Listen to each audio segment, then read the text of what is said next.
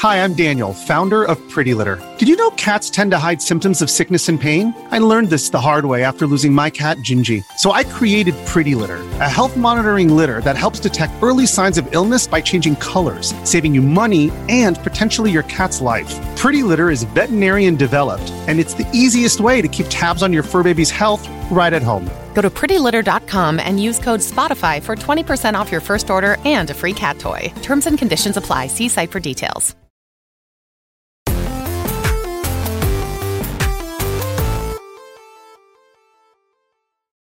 Yo, what's up? Welcome to Kinda Funny Games Daily for Wednesday, September 20th, 2023. I'm one of your hosts, Blessing Adeoye Jr. Joining me is the Nitro Rifle himself, Andy Cortez. Good morning, gamers. Andy, how's that Lies of P treating you? I want the update. Holy, holy cow! I mean, Yeah. last night was was a harrowing experience.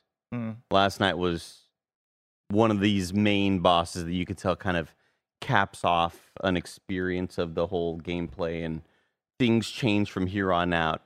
And not only do things change, but like I noticed the start menu changes when you like go to start up Yeah. the game again. God, I'm glad that games are bringing that back because that was the thing. I remember playing. I, I reference the game all the time, right? But Jet Force Gemini, you get to certain parts of the story, and all of a sudden, like, oh, you're in a different location in the start menu, or oh, you're Mm. wearing different clothes in the start menu now. That's one of my fa- favorite things that video games do that not enough of them do. There was a boss last night I encountered named the Puppet King, and he he ruled over me for God, for uh, a good like a solid maybe two hours ten minutes. I thought it was closer to three hours, but then I kind of did the the timing of w- when I started the stream and when I started the fight and everything like that. I respect you not using the Spectre. Your little Um, companion. I guy. decided to go a non-specter run, um, especially after the Brotherhood fight.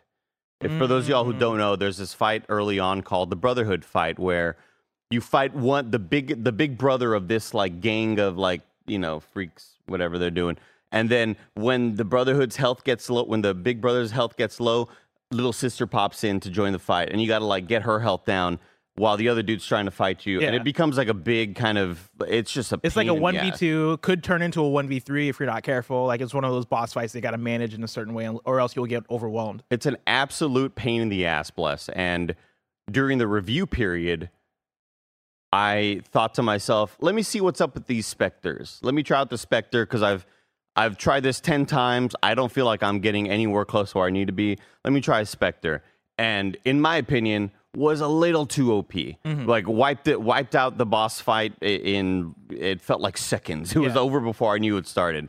And I was like, wow, these specters are a little too OP. Like I feel like there wasn't a whole lot of I didn't feel challenged in that moment. So then I I've decided since then no no specters for the rest of the Are you specking into motivity, into technique? Yeah, I'm a strength boy. Gotcha, gotcha. Strong See, boy. for me, as I spec into the technique, I was like, I need the specter Mm. because if I don't, if I don't start calling these specters like later into the game, I am just not going to finish this thing. Now, my- my- technique apparently is hard mode. My swings are slow as hell, and you know I have these bigger, stronger weapons that definitely take a lot more discipline because you're not going to get two swings in. You could try to get two swings in, but you're going to get hit. So you're probably just going to want to do one swing and kind of like time things out. But last night was a harrowing experience. It was a pain in the ass, and I had a lot of fun with it. Yeah. Finally taking down the puppet. That's king. one of my favorite bosses. awesome. It's amazing. It was awesome. Let me tell you about how my review season's going. Because now I feel like I can finally talk about the games that I have and like my plans for, I, I guess, the next few weeks. Because we're starting to get over the hump. We're starting to get to the place where it's like, all at the end of the tunnel. Yeah, like we're gonna. There's a light at the end of the tunnel, and then like another tunnel immediately after as we get into like the second half of October. But right now, right, like we just finished doing our Cyberpunk 2077 DLC review, which people can catch right now on the Gamescast. Just went up this morning. Uh, I'm playing the hell out of that. I want to put in like maybe another 10 hours or so because i put in about 15 hours there's a multiple multiple ending situation i want to see what all the endings are because my roommate michael Higham was reviewing and he was telling me he was like yo you got to check out everything like don't leave any stone unturned like play the hell out of that thing and so as i've been playing i've been trying to make sure i'm stopping and doing everything and like reloading and doing everything so that's been what i've been playing on top of that i've also been playing mortal kombat 1 at the same time Ooh-wee. and like, you know, it's been a it's been a thick review season where we've gone from Baldur's Gate 3 into Armored Core into Starfield into Lies of P, right? And those the nice thing about that is that those were back to back to back to back. Like I wasn't trying to juggle Sea of Stars and Bomb Rush Right. Cyberpunk in between those, right? I'll get to those later. But now I'm at a place where I am like, all right, cool. I'm playing both these games at the same time. Yesterday, I got the code for EAFC Oh, 24. So now I gotta like figure out how I'm gonna fit that. Of course, we don't. I don't think we'll do an EAFC review. I'll never say never because of course Janet's probably gonna be playing it too, and so maybe we'll find time to talk about it on PS I Love You. But like now I got that to worry about, and I look a week later. I got Blessing Super Fun Game release calendar up. Cocoon comes out in nine days, and we're gonna get codes for that someday. And so like I gotta worry about Cocoon. Mineko's uh, Night Market. I don't know if you remember this game. do you have to worry about Cocoon? Uh, I really, yeah, I, I really want to. Like, it, Cocoon looks dope as fuck to me. It it does. I just I, I feel like Cocoon in that category kind of sits in the one extra, very similar category to Sea of Stars, Mm. where I say like that's the one extra thing that I don't think I'll be able to get to this year. Cocoon Mm. definitely interests me more ba- gameplay wise because um, Sea of Stars is definitely you know more of turn based. It's got some action elements in the turn based combat, but Cocoon at first I was like, ooh, this is a top down isometric sort of game. It looks kind of like a 3D version of Hyper Light Drifter, and then I found out it's a lot more puzzle based than it Yeah. is combat based. And I was But like, that's uh, but that's the thing for me, where like in the Poppy. streets they call me Puzzle Poppy. You do. Cocoon is my kind of game. That's coming from people that worked on uh, Inside and Limbo Yeah. before, right? And like I, I I played Somerville and I really liked Somerville for what it was. I like Somerville more than most people. And Hmm. so if I know I know if I like Somerville, I'm probably gonna fucking love Cocoon because Cocoon from the demos people have played and the previews and stuff looks like it might actually live up to that legacy a bit more than us than Somerville did. is it the same devs? no, it's not the same. It's not the same. It's dev. just like the people that were both on of the those same devs kind of like yeah split off. They split off into thing. their own teams. Uh, bless. Hmm. Don't let Andy get into your ear about like ah Sea of Stars. Like that's not a priority. Keeping uh, play Sea of Stars this year. Here's but here's my thing though, Play. right? I'm they call me Puzzle it's a Poppy. twenty in hour the streets. RPG, man. They don't call me JRPG Poppy though. Like They I don't. like I like a JRPG, right? Like I like. I've playing never heard him. I've never heard anybody. But call nobody that. in the streets are, is calling me JRPG Poppy. They saved that for Michael Higham. Yeah. You know what I mean? They saved that for Cameron Hawkins. I'm not. I am not that guy. I play them when they come through and they seem fun and I'll enjoy them. But Puzzle Poppy, that is my name. So I got I got to play Cocoon. That's Mm-hmm. more on my list than than, uh, than Sea of Stars. Sadly, That was birth certificate. it is on my birth certificate. But then I look to the future, right? October. Assassin's Creed Mirage, like this is not necessarily my jam. Right? Detective Pikachu returns. Play it on my an iPhone. Oh, I could play it on the iPhone 15, but then I have to get an iPhone. Oh, Nobody wants to do that. Uh, we get to Wild Card Football, and then October 11th. This is a game that I've been avoiding, right? Because I've had a past with Genshin Impact. And Genshin Impact, I played for like 40 hours, and then eventually that game broke me, and I was like, I am not enjoying this. Why am I playing this so much? Honkai Star Rail comes to PlayStation on October 11th, and I've been hearing such good things about Honkai Star Rail, and I think I want to play Honkai Star Rail. I, I think thi- I'm gonna. I think I'm gonna play a lot of this game. Plus, I think it's. I think this is another example of one of those extra games because around then, when are we getting these Alan Wake two codes? You know, I mean, what? Alan Wake 2, that's coming out October 27th. There's Ghostrunner 2 also, which I really want to play. That's 26. did you play? You play the demo? I didn't play the demo. Oh, you gotta No. play the Ghostrunner two demo. I mean, I'm playing Cyberpunk 2077, which is pretty- basically the same thing. no, it's not. Bless. Oh, oh my Oh, god. have you seen the way I spec my character? I'm fucking. I'm like, I'm fucking the slicing. Ghostrunner dicing. Two demo? It's li- it's maybe twenty minutes, but it's so fucking good. Hell yeah. I got on my fantasy draft, I'm pretty sure. And so that actually makes me happy. Yeah. But then, yeah, there's other games like Sonic and Spider Man and stuff that are coming out a bit earlier. And so we'll see how those codes line up with Honkai. But, uh, man, I'm looking at that little break period I have, and I'm like, ooh, a Honkai could fit in there real well. and so we'll see. We'll see, Andy. Review season's only. I hope a heating up from Honkai does fit in that little gap for you. I really, I hope it does. I hope it does. But for now, let's enough about Honkai. Let's talk about today's stories, which include Phil Spencer responds to the leaks, Cyberpunk DLC reviews are live, and more. Because this is kinda funny games daily, each and every weekday at 10 a.m. live right here on YouTube.com/slash kinda funny games and Twitch.tv/slash kinda funny games. We run you through the nerdy news you need to know about. If you're watching live, you can correct us when we get stuff wrong by going to kindafunny.com slash you're wrong. If you don't want to watch live, you can watch later on youtube.com slash kindafunnygames, or you can listen later on podcast services around the globe by searching for Kinda Funny Games Daily. Remember, you can use Epic Creator Code Kinda Funny on all Epic Store and Epic in-game purchases like Rocket League and Fortnite to help support the channel. To be a part of the show, head to kindafunny.com slash KFGD to write in with your questions, squad ups, and more. And remember, patreon.com slash kindafunnygames will get you the show ad-free plus a bevy of bonus content. Housekeeping for you, like I said before, a new kinda funny games cast is up right now, and it's our Cyberpunk 2077 Phantom Liberty review. It's your regular cast plus the one and only Parris Lily. Uh, he joins us over on youtube.com slash kinda funny games to talk all about Cyberpunk. We'll talk about that a little bit later.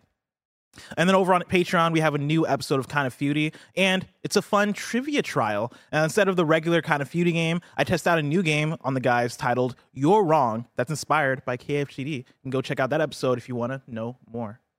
Thank you to our Patreon producers, Brave Athos, Jedi Master Deadpool, and Delaney Twining. Today we're brought to you by BetterHelp, but we'll tell you about that later. For now, let's begin on what, what is, and forever will be, the Roper Report. It's time for some news. We have nine stories today. A baker's dozen. another jam-packed news day for you. Story number one: Microsoft addresses the huge Xbox leaks. Uh, here's Phil Spencer's full memo. This is Tom Warren and Jay Peters at The Verge.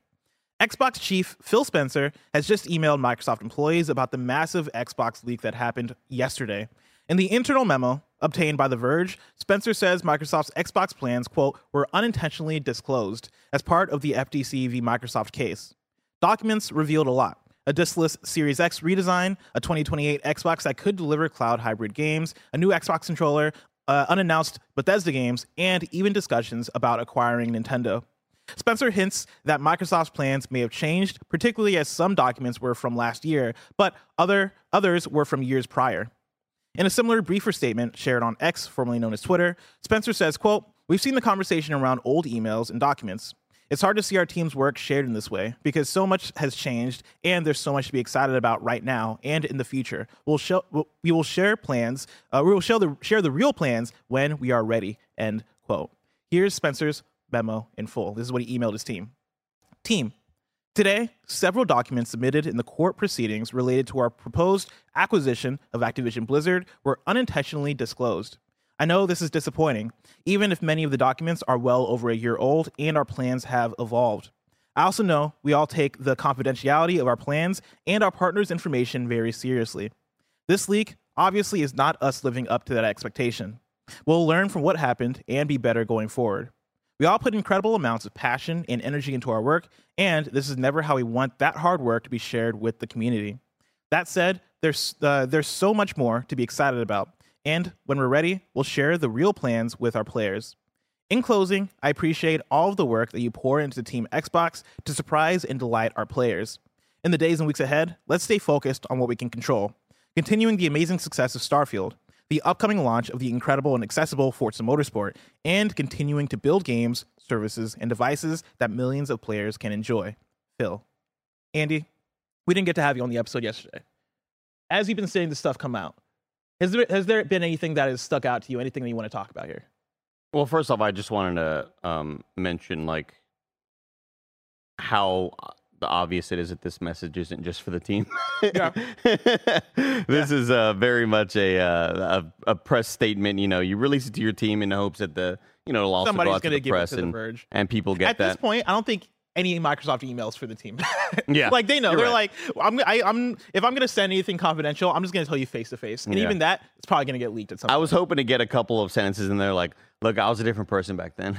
Listen, it's, it's not the same. Like, me. things have changed. You, know, we're, we're I all diff- apologize that you feel that way. we're all different people. Um, I would say when when these leaks first started coming out, I was honestly, it, it may just show how cynical I am of the industry, but I was expecting a lot worse things to happen. Mm. I was expecting really terrible, like cover ups and all sorts of things. And once I started seeing that it was just a lot of video game news, I was still fairly interested, but I thought it was going to be a bit more on the negative scandalous? side. Yeah, I thought we were going to have a bit more of that, which wouldn't make sense because these are, you know, things disclosed for, or these are things submitted to the FTC. So I understand why things like that. This isn't like the This for isn't a- sports references out there. This isn't the Jon Gruden email for the head coach, former Yeah. head coach of the Raiders. This who- isn't a cloud leak. yeah, yeah, exactly. Um, I mean, honestly, I, it, it's just been sort of interesting to see w- where their minds are at now.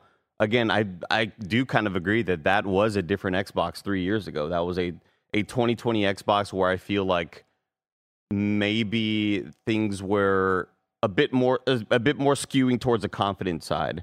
Mm-hmm. when we're talking about hey, there's this game Redfall that's going to come out in a couple years. You know, like Yeah. there were I mean, this it- is an- some of these emails are from an Xbox pre even acquiring Bethesda. Yeah. right? Let alone Activision, let alone a, co- a COVID 19 pandemic happening, shifting all their deadlines. Yeah, so it, it does seem to.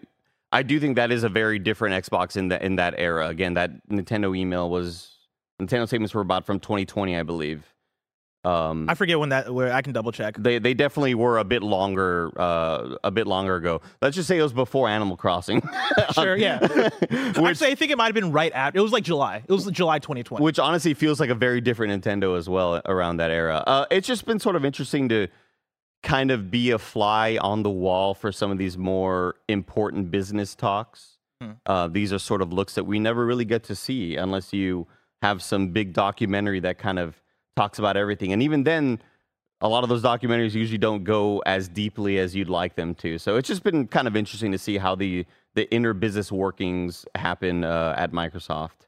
Yeah, I'm right there with you, right? Like this for me goes in line with a lot of the stuff we've talked about in terms of the back and forth between Xbox, PlayStation, the FTC, the courts, like all this stuff and how more and more info has been coming out and it feels like just a it feels like a peek into these things that we shouldn't be seeing mm-hmm. but now like they have to show it to us and in this case right they accidentally showed us way too much and now we're getting a peek behind the scenes of okay so this is how this works. Oh okay so this works the exact way that we thought this works. Oh this works nothing like how i thought this works right? Especially like i thought one of the fascinating ones was looking at the the evaluations of how much they thought it would cost to get all these different games on game pass and how yeah they have a team that's responsible for looking at games and going all right i How do we forecast this? how do we know? forecast? I guess Baldur's Gate 3 could be worth 5 million. Like, you don't know, right? This is the same as us when we talk about games coming up and we either preview games, right, which gives us a bit more of a lens, or, you know, we just speculate. All right, cool. Ghost of Tsushima from, um, uh, from not Guerrilla, from Sucker Punch was great.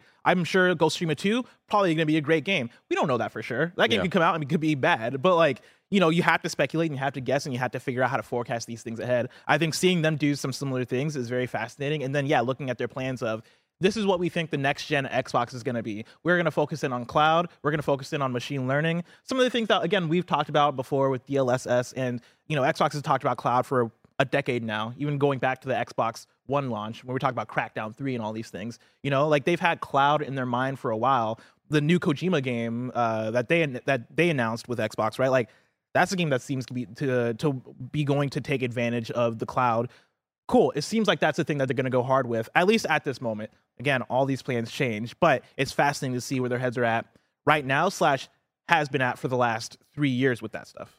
Yeah, I, I especially liked seeing those tweets from I forget who it was working for Larian, where you know there were a lot of people saying like, "Wow, they completely did not take Yeah. Baldur's Gate three seriously," and some of the people from Larian are like, "Hey, we get it." Yeah, I think it was Cromwell on Twitter. Yeah, you know that's that. A lot of people didn't really see the vision either, and that's totally kind of understandable. And that's a really tough thing to do in this industry is to know when a game is going to hit. You have so many games out there that end up being great and don't, for whatever reason, because of timing or because of where they fall um, in release windows.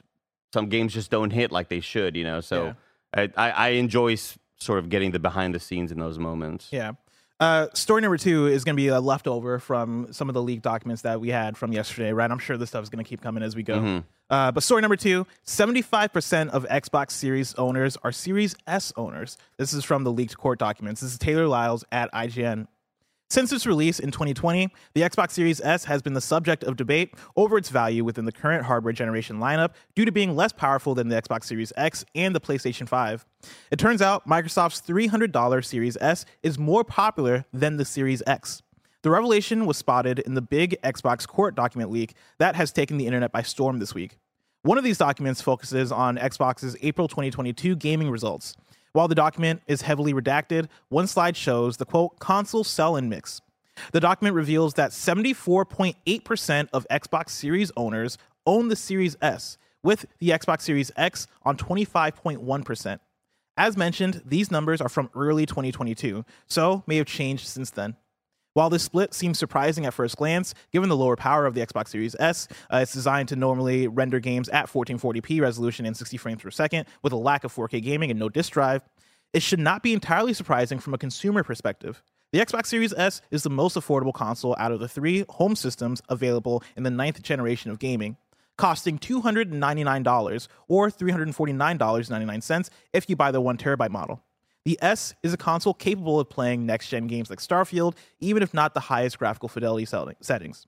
It's an appealing pitch to most people who care more about the games and less about peak performance. That's a big number, bless. That's a huge number, 75% just about. That is way more than I would have ever predicted. I would have assumed maybe at around the 50% mark would have been a Yeah, safe call. I would have been like, oh yeah, maybe like Xbox Series S 55% to Xbox Series X 45 or flip those, right? I would, yeah, I would have thought that it would have been more uh, parity between the two. And it makes a lot more sense why, whenever we see these reports about these developers maybe struggling with developing for the Series S, and maybe that you know there's there's some things they have to hold back for the Series X or for the Series S, and maybe development has slowed down in these areas because they can't get these features working. And we all go, dude, fuck the Series S, man, get rid of it, dude. No one's using it. Like, Yeah. this is why they care so much because that is a massive install base of hardware. Yeah, and it makes you think about the future. You know, yesterday one of the things we talked about is that it seems like they're playing for the half step next gen or not next gen, current gen hardware, right? The idea of a Xbox Series X Pro or Series S Pro. The even the X version doesn't have a disk drive, right? Like it is all digital the way that the current Series S has. And the conversation we had yesterday is, and the conversation that we've had a lot lately is what are the amount of people that are going to be affected by not being able to have a disk drive, right? Like, are we at the place finally where these console manufacturers can get rid of the disk drive and not really worry about it? And based on 75% of the Xbox Series owners being Series S owners compared to Series X, I would think that they look at that and go, yeah, it's time. Like I think we can get away with a series with a Series X or like going forward without having a disk drive in our consoles, which sounds wild, which I know probably leaves out a certain handful of people, but I think there's a couple things there. One, so many other things in life now are digital, right? When we talk about movies, when we talk about music, when we talk about so many things, the transition has been made. Um, but then also, that doesn't leave out the option to have a USB plug um, disk drive if people really need that physical option there. Um, but even in video games, you know, we have day one patches that have made things practically all digital, right? Like most of these games that you're playing, you're not able to play without at least downloading a patch so that these games can run the way that they're supposed to. So this feels like the proof in the pudding of, hey, we're taking a step into the future. The discs are a thing of the past, which is wild to think about. Yeah, that's definitely like a harbinger for what the future of these studios look like and for what these developers look like. I, I would not have expected. Um, it seems like having a disk drive in the hardware would be something that would be a lot more necessary still. Like it's one of those things where we talk about how many people are actually still on DSL internet or don't have broadband internet, and it's still way more than you would have ever expected. I thought this would have been in that same sort of realm. So I think that is kind of I, I think that inspires a lot of confidence in terms of going for the all digital future, but also not great when we talk about things like game preservation and things Of about course. like you know people scary thing. people losing um, access to uh, and ownership of those digital titles that they own, and that all that stuff can kind of be taken away a little bit more easy easily now. One thousand percent. Story number three. More on Xbox. Starfield has hit 10 million players. This was uh, was tweeted by at Bethesda Studios yesterday. Thank you to more than 10 million Starfield explorers for creating the biggest launch in Bethesda history. They then have the tweet, the image up there. Thanks to an astronomical 10 million Starfield players. Good Oh, on you. OM Jesus in the Twitch chat says, "I'm one of those 10 million." Me too. Yeah, I guess I, I guess I am also We- one of those yeah. 10 million. Pretty cool. 10 million i think is a fascinating number because we're talking about 10 million players right and we're not necessarily talking about 10 million sales we're talking about the power of you know starfield slash bethesda being first party and also the power of game pass and all these things and pc and all this um i think what's fascinating me and tim were having a back and forth on an earlier episode about Forza Horizon and some of the other games that Xbox has touted with that 10 million number, right? And trying to compare where we think Starfield will land. And it seems like all in all, Starfield has landed in a similar place as those other games, right? Uh, I got a tweet from 2021 about Forza Horizon where they thank people for making Forza Horizon 5 the biggest launch in Xbox history, and it hit over 10 million players in just uh, the first week, right? Which is wild to think about. Um, here's my, here's where I'm going to come at this from, right? I think these are impressive numbers for any game. I think those are good numbers for Starfield. I would have thought that it would have been way higher. I would have thought that a first party Bethesda uh, Xbox game that's both on PC and console that is on Game Pass, right? Not free, but you're getting it at a subscription service, a very discounted price. I would have thought that we would have seen that hit 15, 20 million. And maybe that's me overestimating. I know it's a new IP as well, but it's a Bethesda IP still. I don't I don't disagree with that. I think when we talk about um and it could just be one of those things where maybe a racing game is a bit more universal of you know like we talk about oh of course this game's going to win game of the year nobody talks about EAFC or whatever like we kind of just discount sports games as being this uh, genre that nobody plays when really they are still like the most popular games out there Yeah. it could be one of those situations where the the large gaming public knows about Skyrim and knows about um, Bethesda RPGs, but the mass amount of humans out there that exist that aren't necessarily up to date on what the hell a Bethesda even is, but they go, "Oh, a racing game. I'm into whatever the hell race. You know, I'm into a general sport like that. It's a racing game. It's a bit more universal." Yeah. Um, that's the other side of the argument for me, where I, I totally see what you're saying, where this is a massive Bethesda RPG that everybody should know about. Everybody, everybody and their mother has played Skyrim. Yeah. right? Like every, so many people have played Fallout. There's a there, there's an expectation and a familiarity with what a Bethesda RPG is. And I would have assumed that, yeah, coming out the gate, we would have seen Starfield coming out on Game Pass, knocked out of the water. Again, like in the way that we see it in Forza Horizon 5, right? Again, that's a proven game. That's a wonderful game, right? Like, absolutely love Forza Horizon 5. And also, it's very popular. But to people that are saying that, like, oh, but it's just the first week, it's just for, like, Forza Horizon 5, those numbers are just the first week. And transferring that over to and this might be apples origins. There might be this might be an unfair comparison, but I'm, I'm gonna make it anyway. You look at Nintendo and Zelda Tears of the Kingdom and Pokemon Scarlet and Violet both hit 10 million in three days. Like, I I think this is very impressive. I think this is incredible, and I think this is also Xbox. I think growing and trying to get to that place where they can compare themselves to Nintendo in terms of first party. But yeah, like I, I look at 10 million I'll, and I would have thought that we would have hit like a 15 just based on the, the Xbox Game Pass of it all. Uh, I also think it's not necessarily like the best thing to judge it on, but my 12 year old nephew has no idea what the hell Starfield or Bethesda is. It's fair. Um, but wh- when I when I had was downloading that game and he saw what I was downloading and was like, "What is that?" And I was like, "Oh, it's the next big RPG. Have you heard of like Skyrim?" He's like, "No, I don't know what that is." He plays Fortnite and he plays Roblox and he plays Apex. You know, like it's it's a there's a there's a mass amount of people out there that have no idea what these games are and they just have this console that came with that free game pass and they just download what you know They just download a bunch of games. EAFC, Madden. Yeah. You know, like that's kind of like the area that they're in, or the free to play games when we talk about Fortnite and Apex Mm. and things like that. But yeah, I'm curious to see what this number looks like a year from now, right? I think the cool thing about Starfield, and like I think the special thing to see about it is how are the updates going to fare over time? Do we see added content? I'm sure we'll see DLC, right? Like once DLC hits, and I'm sure one like once we see those consistent Xbox Game Pass numbers of more people adopting Xbox Xbox Game Pass and looking back over a year, how many players have now touched Starfield uh, by this time in 2024? I'm sure that number is going to be crazy, right? Yeah. And so cool to see. Story number four, we got a Cyberpunk 2077 Phantom Liberty review roundup for you. Right now on Metacritic, it is sitting at an 88. On OpenCritic, it is sitting at a 90. Matt Kim at IGN gave it a 9 out of 10 and says, Last year, I said in my review of Cyberpunk Edgerunners that CDPR now has a blueprint for where to go with Cyberpunk 2077. And Phantom Liberty shows the studio already had exactly that in mind between a more sophisticated level of storytelling with excellent performances, smarter insights on the cyberpunk genre and its dystopian themes, and landing on top of a much improved gameplay experience thanks to its fresh 2.0 update, Phantom Liberty marks a new chapter for Cyberpunk 2077 and is finally close to what I'd hope it would be uh, when I first sat down to play it three years ago. Ted Litchfield at PC Gamer gave it an 87 out of 100 and says, I'm extremely pleased with Phantom Liberty. CD Projekt can hang with the big dogs when it comes to cinematic storytelling, with the quality of writing and world building that I prefer to the likes of Sony's vaunted first party lineup. I've been eager to see what CD Projekt would do with the Cyberpunk 2077 expansion ever since the, ever since first beating the game at the end of 2020. And Phantom Liberty is a splendid send off for the world uh, CD Projekt's been working on for the better part of the last 10 years.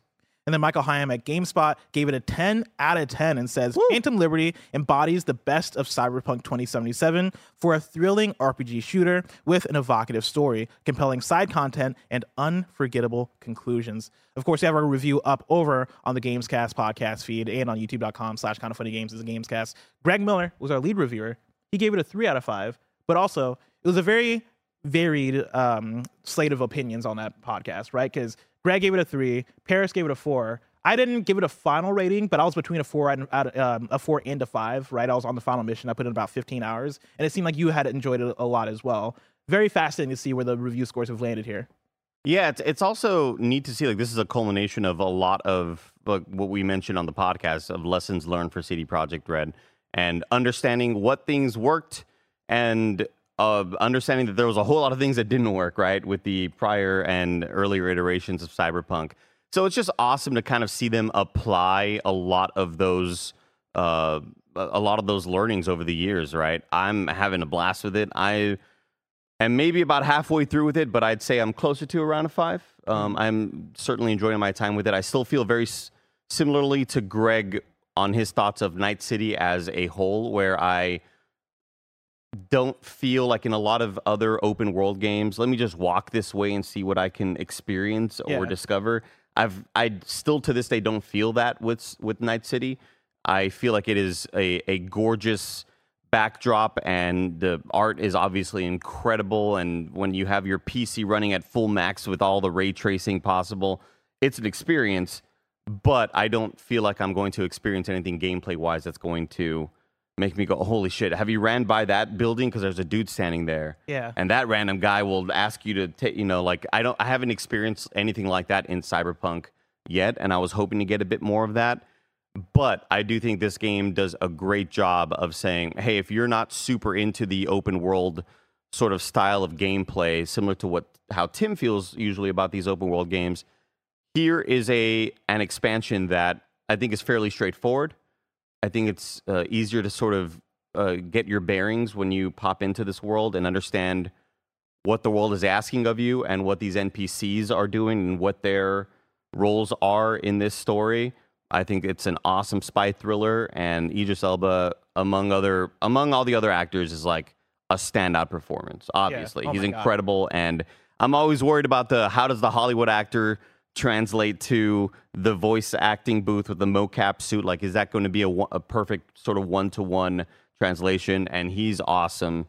It's it's I highly recommend you hopping into this expansion. Yeah. Yeah. I think the thing for me that really helped it click, this is probably around halfway through my Phantom Liberty playthrough, was kind of like looking at the world in the way that I look at a GTA, right? Like a GTA 5 in particular, of, yeah, I'm just to drive around and do these missions and just have fun in the world, right? As opposed to look for, I guess, what I got out of a Witcher or out of a, a Skyrim or out of like a Starfield or something, right? Where like, those are the kind of games where it is all right what's around the corner what who can i run into that's going to give me this emergent moment of oh snap you have a quest for me oh snap you have like this random thing that now i'm interested in and you're pulling my attention into this moment i don't think cyberpunk delivers on that but i do think it delivers on creating a really fun playground for you to, for you to play in right and creating a world that feels like a living breathing cyberpunk city that is fantastic to look at that is really fun to drive around right? And it's really fun to do these activities and i think you know where greg was coming from in his review in terms of comparing it to a far cry right? It feels like i'm playing far cry. It feels like i'm um, you know going through and just doing these activities. I actually really enjoyed those aspects. I think once i started to take it for what that stuff was and for i guess the the kind of open world game it wants to be taking that and then looking at the what I call the RP, RPGisms of it, right? Specking out your character, figuring out how you want to engage with combat, figuring out do you want to be a, a a- net runner? Do you want to be do you want to be hacking things? Do you want to be a ninja? Do you want to you know be dashing all over the place? Figuring out what my lane was and then min maxing into that and getting into combat scenarios. That's where I was like, yo, this is fucking fun. Like I cannot get enough of this, and mm-hmm. that's what really elevates it for me. And so, yeah, like I, I, the one thing I will say for people who are jumping into Phantom Liberty, you might want to start from the beginning of the game because like you know i i started from right before the last mission and i like you know respect my character put all the points into the things that i wanted to and i started playing from there i think and this is me talking to my roommate as well of course michael Higham, who gave it a 10 uh, uh, at gamespot he did start from the beginning right and he did kind of Mm. go and like respec his character or um yeah respect his character from the beginning and did all that stuff and hearing him talk about how he got to experience it and really get the full breadth of what 2. Point, cyberpunk 2.0 is you know talking to him had me even more excited because it he made it sound like the cyberpunk game that was promised at launch right and as i played through phantom liberty I feel like I'm playing so many aspects of that cyberpunk game that was promised at launch, right? Like I'm I am dismembering people. I am like engaged in these cutscenes where, you know, I'm like making these dialogue choices, right? But like these characters are having these natural moments of like making me a drink and handing it to me and doing all these things. These are things that I really appreciate. These are things that really brought me in into my cyberpunk uh, playthrough. And so yeah, like consider playing it. If you don't if you don't have the time, then yeah, you can totally just play Phantom Liberty just like I did and still have a great time. But it seems like it's at a place where it might be worthwhile to to start from the beginning and re-experience the cyberpunk story if you haven't. And it, I think it's also one of those things that will blow you away production value wise. Like we we obviously know that CD Projekt Red cares about visuals and cares about uh, setting the tone in an environment and having this NPC look at you and have these super intricate animations. And Yeah. obviously, you know, bugs withstanding, that's a whole other issue, right? Um, but it it is certainly a nice sort of uh, comparison to have from Starfield, which allows you to do a massive amount of activities, right? Like Starfield is, I think, the reason why these animations and these characters don't always look preem, is what I'll call them. That's a little cyberpunk term for you. Is because they are putting a lot of time and budget into the shipbuilding and the base building and all the other aspects of this universe that Cyberpunk doesn't offer you. But then you get into that one-on-one setting where you're talking to an important NPC about a side quest, and you feel like they, you feel like this person is looking at you and talking to you. It doesn't feel like a computer NPC character. It feels like a person because of all the mannerisms and the small Yeah. ticks in what makes It's a the- human feel human. It's human. the difference where you know when I talked about uh, talked about Starfield, I've always compared those characters to like animatronics. You know, I feel like I'm almost in like a a theme park, and like these characters are kind of robotic in the way they that they talk to me. Where in Cyberpunk, it feels like I'm in a movie, right? Yeah. Like I feel like I'm in a scene, right? And I, you know, I showed you a clip um, right before this episode of uh, a moment that I talked about in the Gamescast, where you know I'm having this dialogue moment with these characters, and one of the characters is like. All right, boys, get him. And as soon as that happens, I bust out my katana and deflect all these bullets that start shooting at me. He just straight up Genji deflected him. It was awesome. Yeah, and like that happened, I was like, "What the fuck?" That was cool as fuck, right? And like it's it feels dynamic. It brings me back to back in 2020 when I was reviewing Cyberpunk. It was a similar uh, thing that I felt where you know I'm talking to an NPC in one of the I think it was one of the main missions. I forget the full context, but I'm in his office and I'm talking to him, and as I'm talking, he's like walking around his office, like you know, trying to kind of like you know be the bigger guy, whatever.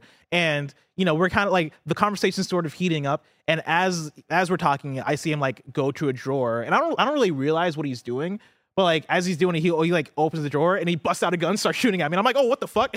like I was not expecting that. Like I really enjoy those moments where it feels like anything could happen, anything could pop off because they've created these like character uh like character animation character moments and like you know these cinematic moments that feel like they could be dynamic in that way and so god i love this game Yeah, I love can't wait to get so back much. to it.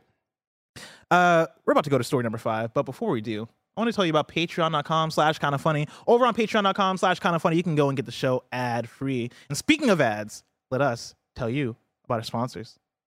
This episode is brought to you by BetterHelp. I can't even count the amount of nights I lose sleep because I just can't stop thinking and my brain just won't stop talking. It turns out one great way to make those racing thoughts go away is to talk them through. Therapy gives you a place to do that so you can get out of your negative thought cycles and find some mental and emotional peace, and it can give you the tools to find more balance in your life. Some of my best friends use BetterHelp and love how helpful it can be for learning positive coping skills and how to set boundaries. It empowers you to be the best version of yourself. If you're thinking of starting therapy, give BetterHelp a try. It's entirely online, designed to be convenient, flexible, and suited to your schedule. You just fill out a brief questionnaire, you get matched with a licensed therapist, and you can switch therapists anytime for no additional charge. You can find more balance with BetterHelp. Visit betterhelp.com slash kinda funny today to get 10% off your first month. That's betterhelp, H-E-L-P dot com slash kinda funny. betterhelp.com slash kinda funny. If you're an athlete, you know the greatest motivator of all is the fear of letting your teammates down. After all, a team is only as good as its weakest link. So you owe it to those wearing the same jersey as you to be your best every time you step on the field. That's why there's no vape in Team. When you vape, you can expose your lungs to toxic chemicals that can damage your lungs. If you're a step behind, the team's a step behind. Brought to you by The Real Cost and the FDA. Another day is here, and you're ready for it. What to wear? Check. Breakfast, lunch, and dinner? Check. Planning for what's next and how to save for it? That's where Bank of America can help. For your financial to-dos, Bank of America has experts ready to help get you closer to your goals. Get started at one of our local financial centers or 24-7 in our mobile banking app. Find a location near you at bankofamerica.com slash talk to us. What would you like the power to do? Mobile banking requires downloading the app and is only available for select devices. Message and data rates may apply. Bank of America and a member FDIC. And we're back with story number five. Spider-Man 2 has gone gold. This is tweeted out by Insomniac this morning. We are gold. We're thrilled to share the news ahead of Spider Man 2's launch on October 20th, 2023, with a few words from the game's cast. They tweeted a video. Barrett, if you're able to pull up the video. Ladies and gentlemen, right here we got Nadji the Jeter, is official. aka Miles It Morales. has happened. The time is now. Not bronze, not silver, but gold. Spider-Man 2 is gone gold, baby. That's right. That's right. You heard it. I'm gonna tell the whole world. Hold on, hold on.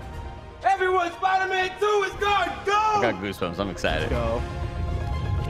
You didn't even hit him on Fiverr. They're like, Hit him with a cameo. yeah, they're like, hey, we got five bucks. Can you do this for us? that means it's that much closer Hey, it's to Yuri getting Lowenthal. into your faces and brains and bodies. I just want to say that I love you, and I'm so stoked Laura for this Bailey is game. where and I hope you guys was. enjoy it as much as we enjoyed making it.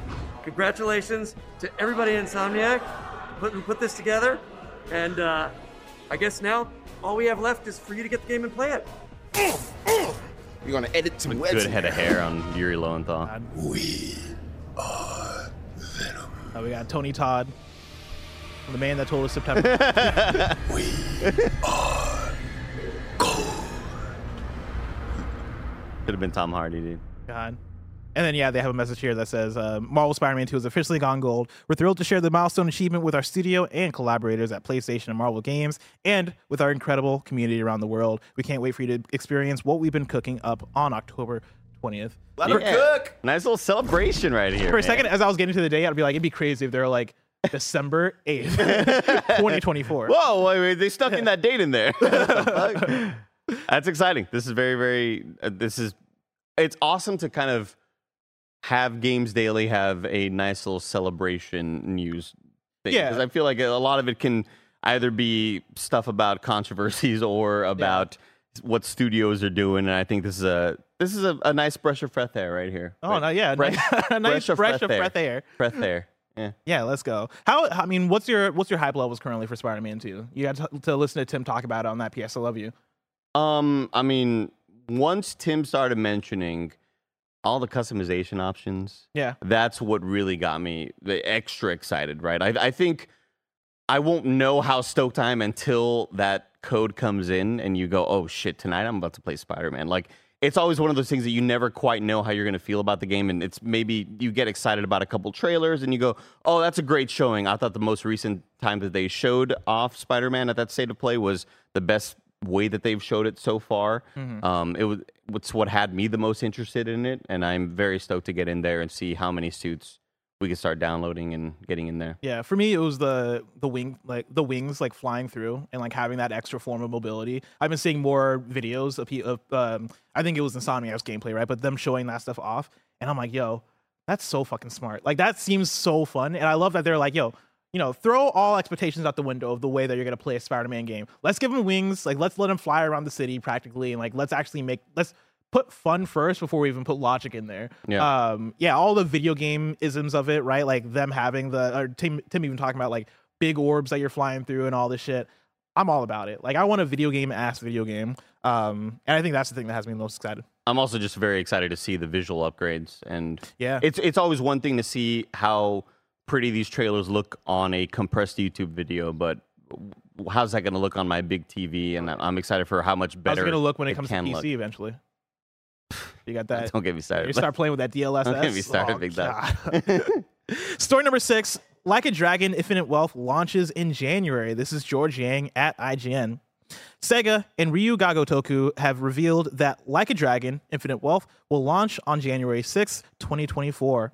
The story follows both current series protagonist Ichiban Kasuga and former protagonist Kazuma, uh, Kazuma, Kazuma Kiryu. Like a Dragon: Infinite Wealth will be released on PC, PS4, PS5, Xbox One, and Xbox Series X. Ichiban goes on a journey to Hawaii to find his mother, who he was separated from when he was younger. Additionally, Kiryu makes the shattering announcement that he has been diagnosed with cancer. He's got With a the- segue just like Cloud does. That's crazy. These segues are in right, Right, now, man. like- that's cool. With the limited time he has left, Kiryu wants to make amends for his past being part of the Yakuza. As his strength weakens, Kiryu realizes he has to work together with Ichiban, as apparently every other local gang in Hawaii is after his mother as well. The game's newest trailer is absolutely bonkers as it shows Kiryu and Ichiban facing off against a myriad of different threats, including a giant shark and a giant squid. Yo, I've never beaten a Yakuza game before, but the fact that this one's in Hawaii makes me want to get it just to have like Alyssa play around in it, you know? Oh, yeah. And Yeah. it just looks fun as hell. It, it, they always look fun as hell. God. They make a lot of these, huh? dude, this is the third one in a 12 month period. Because in February, we got Like a Dragon Ishin. In November, we're getting The Man Who Erased His Name. I probably butchered that, but I'm pretty sure it's close to that. Yeah, I and, think you. cu- I think you crushed it. And then in January, we're getting this 12 or 12, three Yakuza, Yakuza games in a 12 month period. That is insane. I'm happy for Ray Narvaez and a little bit for Gary Whitta. I'm happy and also scared for GRPG fans because what this is end of January. Me and Bear were talking about it right before the show that this is what a week before Persona 3 Reload, Yes. and then Final Fantasy 7 remake or Comes Rebirth out the end of February. is the end as of well. February. Like JRPGs, they are known to be short games. you know what I mean? Like this is gonna be a 40 hour game. Persona 3 Reload is probably gonna be 100 hours. I, I don't know if this is going to be for like how long was did you play 7 at all? I started it. I played like maybe eight hours. Okay. but I feel like was those hearing games from end up people being, that that game 30. was like near 100 hours. oh Yeah. Yeah. Oh. Oh, yeah, it's like that. So it's it's fucking wild that like you've got this and then you've got Final Fantasy 7 and then there's a chance that like maybe Persona 3 Reload is like on the shorter side of all three of these games, which still oh isn't- Rebirth can't be. I would think I would think Seven Rebirth would be the shortest one, right? Because I'm not. I've only played Persona 4 Golden and Persona 5 Royal. I'm going to predict that Seven Rebirth. You can uh, main path it in 28 hours. I, yeah, Ah, I'll, I would man. think that too. Because remake what was 35 hours Around there, yeah. yeah, around there. And personas are usually 70 to 150, depending on which one you're Reload playing. will be on the shorter side of that. Reload will Reload? be more in like the 70 to, to 80 side. But yeah. Persona or uh, Final know. Fantasy 7 Final Rebirth. Fantasy 7 Rebirth is going to be a chunky boy. At least of just like thinking in context of like the the original game. That's going to be my time to just catch up on games I didn't play this year. you know, God. this JRPG period. Oh, except Final Fantasy, I'll definitely be playing that. Also, as a reminder, Rebirth is two discs It's two discs, everybody. on a PS5 too. on a PS5. What you have to do is you have to stick both discs in at the same time. Whoa, that's crazy. Double penetration. Double penetration. that's insane. As you're saying that, I was looking. I was trying to find the calendar for 2024. I can't get the image of two discs out of my mind being shoved into a small PS5 disc slot. Um, yeah, we got what? There's another code recollection. That's gonna be for the. Oh God, Tekken 8 comes out end of January. Fuck, Tekken 8 comes out the same day as Like a Dragon. RE Fantasio comes out later uh, next year as well. That's not a Next real year? game, though. Oh yeah, Metaphor ReFantazio. Yeah. God, I, I can't wait for game. it. Rugby 24 comes out the 24th of January. Damn. All those rugby heads. Are you putting look out. those in your super release calendar? There's a Prince of Per. Well, the super release, the super release calendar only goes until the end of the year, so Oh. I'll get you an updated one at the beginning of next year. Maybe at the end of this year, we'll see. But yeah, Prince of Persia: The Lost Crown is also January 18th. So the start of next year is looking insane. Suicide Squad: Kill the Justice League is a game, It is a game February 2nd, that will exist. and Helldivers 2 is February 8th. And so, no more games for January, February. That's what I'm gonna say here. All right. Helldivers 2 is going to be a good time. Helldivers 2 is going to be great, but also that same month, Destiny 2 The Final Shape. Oh, no way. Oh, Yeah. shit. Like insane. Oh, dang. Okay, never mind. And if you're a Tomb Raider fan, don't get me started about Tomb Raider 1 through 3 remastered. This is perfect timing for Destiny to be coming out because this again this reminds me of me getting into my Destiny 2 bag earlier this year where there was a decent gap of nothing happening. Yeah. And was finally like, you know what? Let me get into this Destiny 2. And I I got into it, man. It was like I think Destiny they usually always hit that end of February range, which is probably very smart for them because you know I think there's usually there's usually time like between games, um, except I guess lately what it was 2021 where we got Elden Ring and Horizon and all this shit, or no, no, that was 2022. Yeah, 2022 where we got Elden Ring, Horizon, and like a bunch of games in February. February, gaming. the man. new October. Gaming it never stops. Put that on a t-shirt. It never stops. Story number seven Need for Speed developer Criterion to focus on Battlefield. This is Tom Phillips at Eurogamer. Criterion, the British studio behind recent Need for Speed titles and the classic Burnout series, will now focus on the majority will now focus the majority of its efforts on EA's Battlefield uh, shooter franchise. A smaller core group within Criterion will continue on with Need for Speed. Meanwhile, uh, Criterion has, of course, worked on Battlefield before and contributed bits to DICE's Battlefield 5 and Battlefield 2042. It also helped out with Star Wars Battlefront 2. The talented team will now turn its efforts back to improving 2042 and to the future of the Battlefield franchise overall. The studio's most recent game, Need for Speed Unbound, dropped in December last year. Eurogamer liked it, but it sadly did not reach a large audience. Today's announcement of a new focus for the majority of Criterion means the studio will shift to being part of EA Entertainment rather than EA Sports. Eurogamer understands there will be no layoffs attached to this change. Here's my thing, Andy. I'm here. All right. Need for Speed developer Criterion is to focus on Battlefield. Let me give you something to focus on. All right. Focus on Burnout. All right. I'm tired of y'all making Need for Speeds. Developer burnout? Oh no, no, no, no, the racing game. Oh, okay. PS2 that I really liked. Mhm. It was a PS3 one. It was called Burnout um, Paradise. It was, Mhm. it was open world. Wow, Blessing really doesn't good. care about developer burnout, It's Andy. crazy. It's fucked up. Listen, all right. what you need to do, Jason Schreier. as long as you can give me a burnout, Get this, the way you make it happen. Listen, that's on y'all. That's on y'all. As long as I can get another burnout, focus on burnout. Yeah. All right, you got Apex. Why do you keep putting out these battlefields? They're not going to be Call of Duty. All right, I know nobody's going to tell you this. I'll tell you. Please He's just make a tell you. burnout. Make a burnout. Make a burnout. Make a burnout. What Need for Speed? The the last one that was, that was actually pretty decent. I really liked uh, the last Need for Speed. Need for Speed Unbound. Pretty good game. Didn't you know? Didn't have the lasting power. Didn't rock the world by any means. You know what would rock the world? A burnout. Burnout with a crash mode and a um. Well, what was the other mode that I really liked? Was it called Takedown? No, Takedown was the name of the game. Jack and Daxter mode. No, the mode where you're just like you're not even racing anymore. You're just taking out other cars. Give me that mode as well. Mm. Battle Royale. That's not it. Road Rage. Road Rage. Road Rage. Give him Give a burnout. Give me a burnout. I'm tired of this. All right. I also just don't. I, I, Just I, throwing Criterion's name everywhere except for a burnout. I also like you know. I, I've never been the the biggest fan of Battlefield as a franchise and the the gameplay.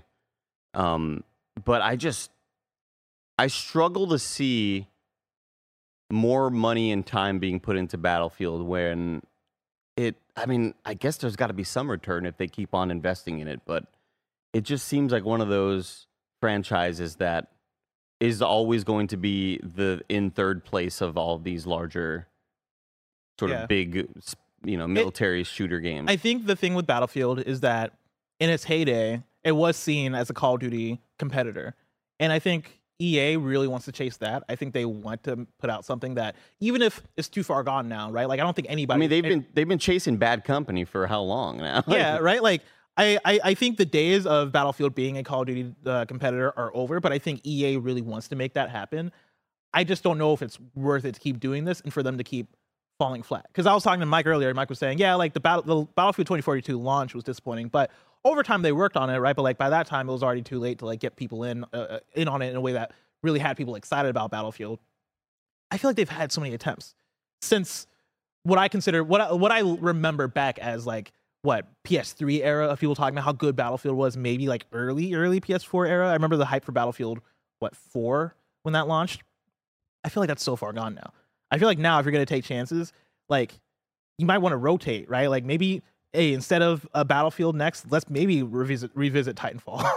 I don't. Yeah, he probably hears that and they're like, "Fuck you," but like, you know, maybe consider revisiting Titanfall. i'm sure they've never been recommended that as a concept Uh, yeah, I'm like they've never thought about that, Mhm. but maybe try a new IP. Like I feel like Battlefield is getting a lot of um shots, which is cool if that if that's really what they want to do. But I think trying to filter in more games in there to try and see, hey, if this isn't hitting, maybe this thing over here might hit that we still have access to.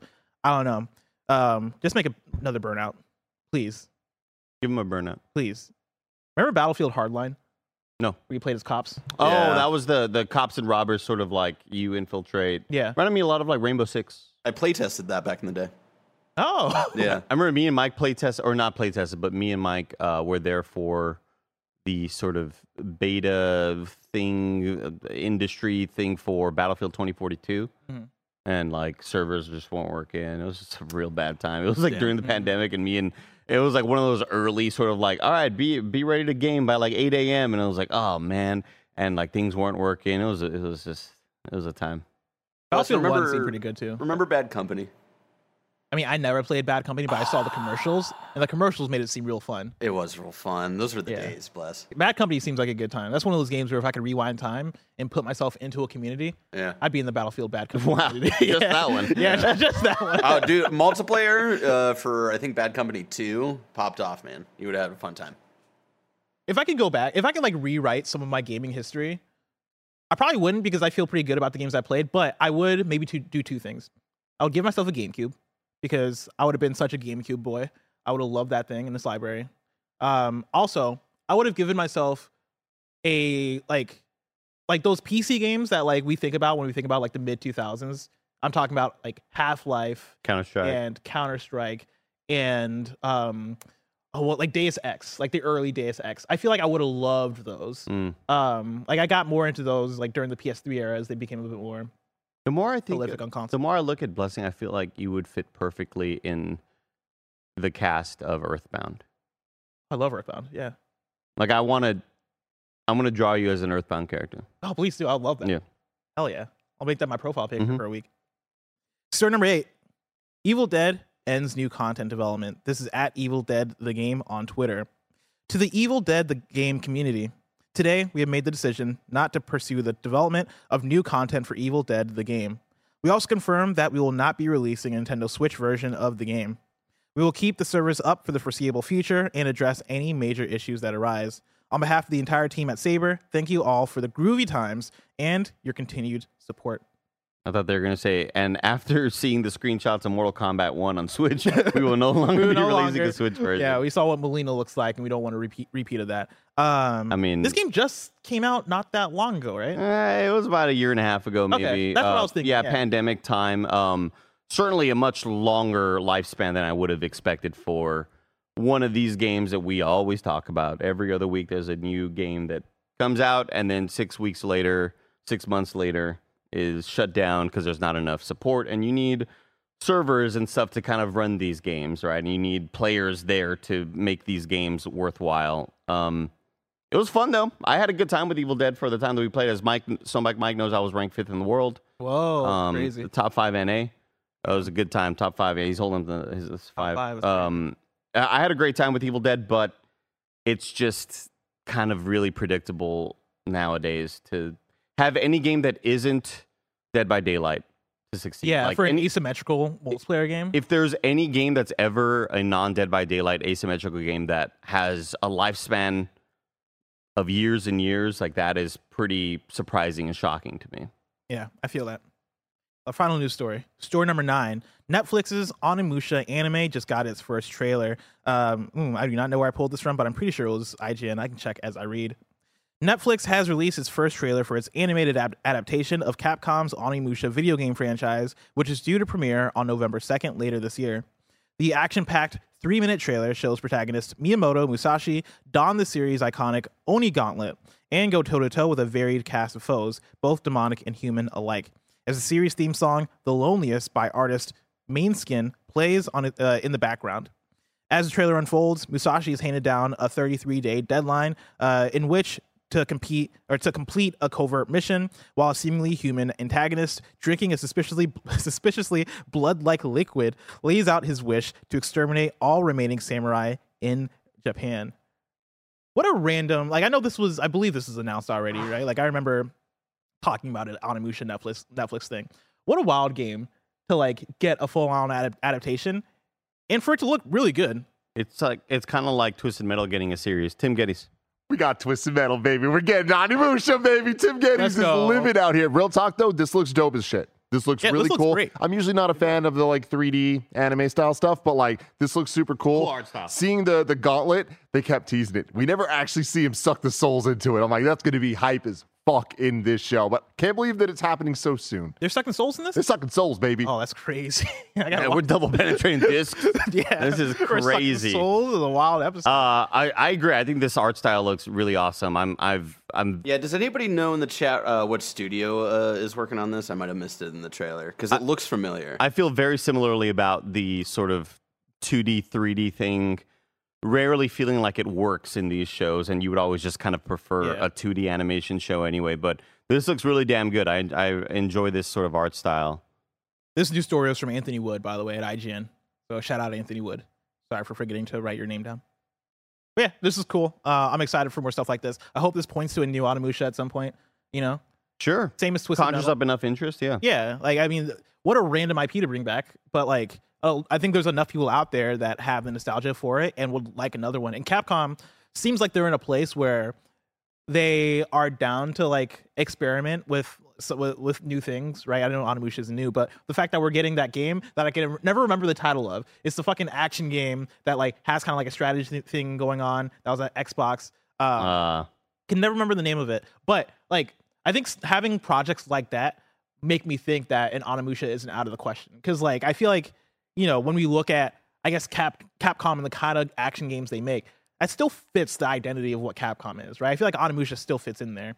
Um, and so yeah, I think in I mean somebody in chat says uh, Capcom is in their experimental c- college phase. That's the thing. They also put out, put out Exoprimal, also that's true. That Ex- did come out. experiment with some Onimusha. Uh, this is Sublimation Studio, who also worked on Dragon's Dogma, the show or cartoon or uh, movie or whatever it is, um, as well as a bunch of other shows I've never heard of.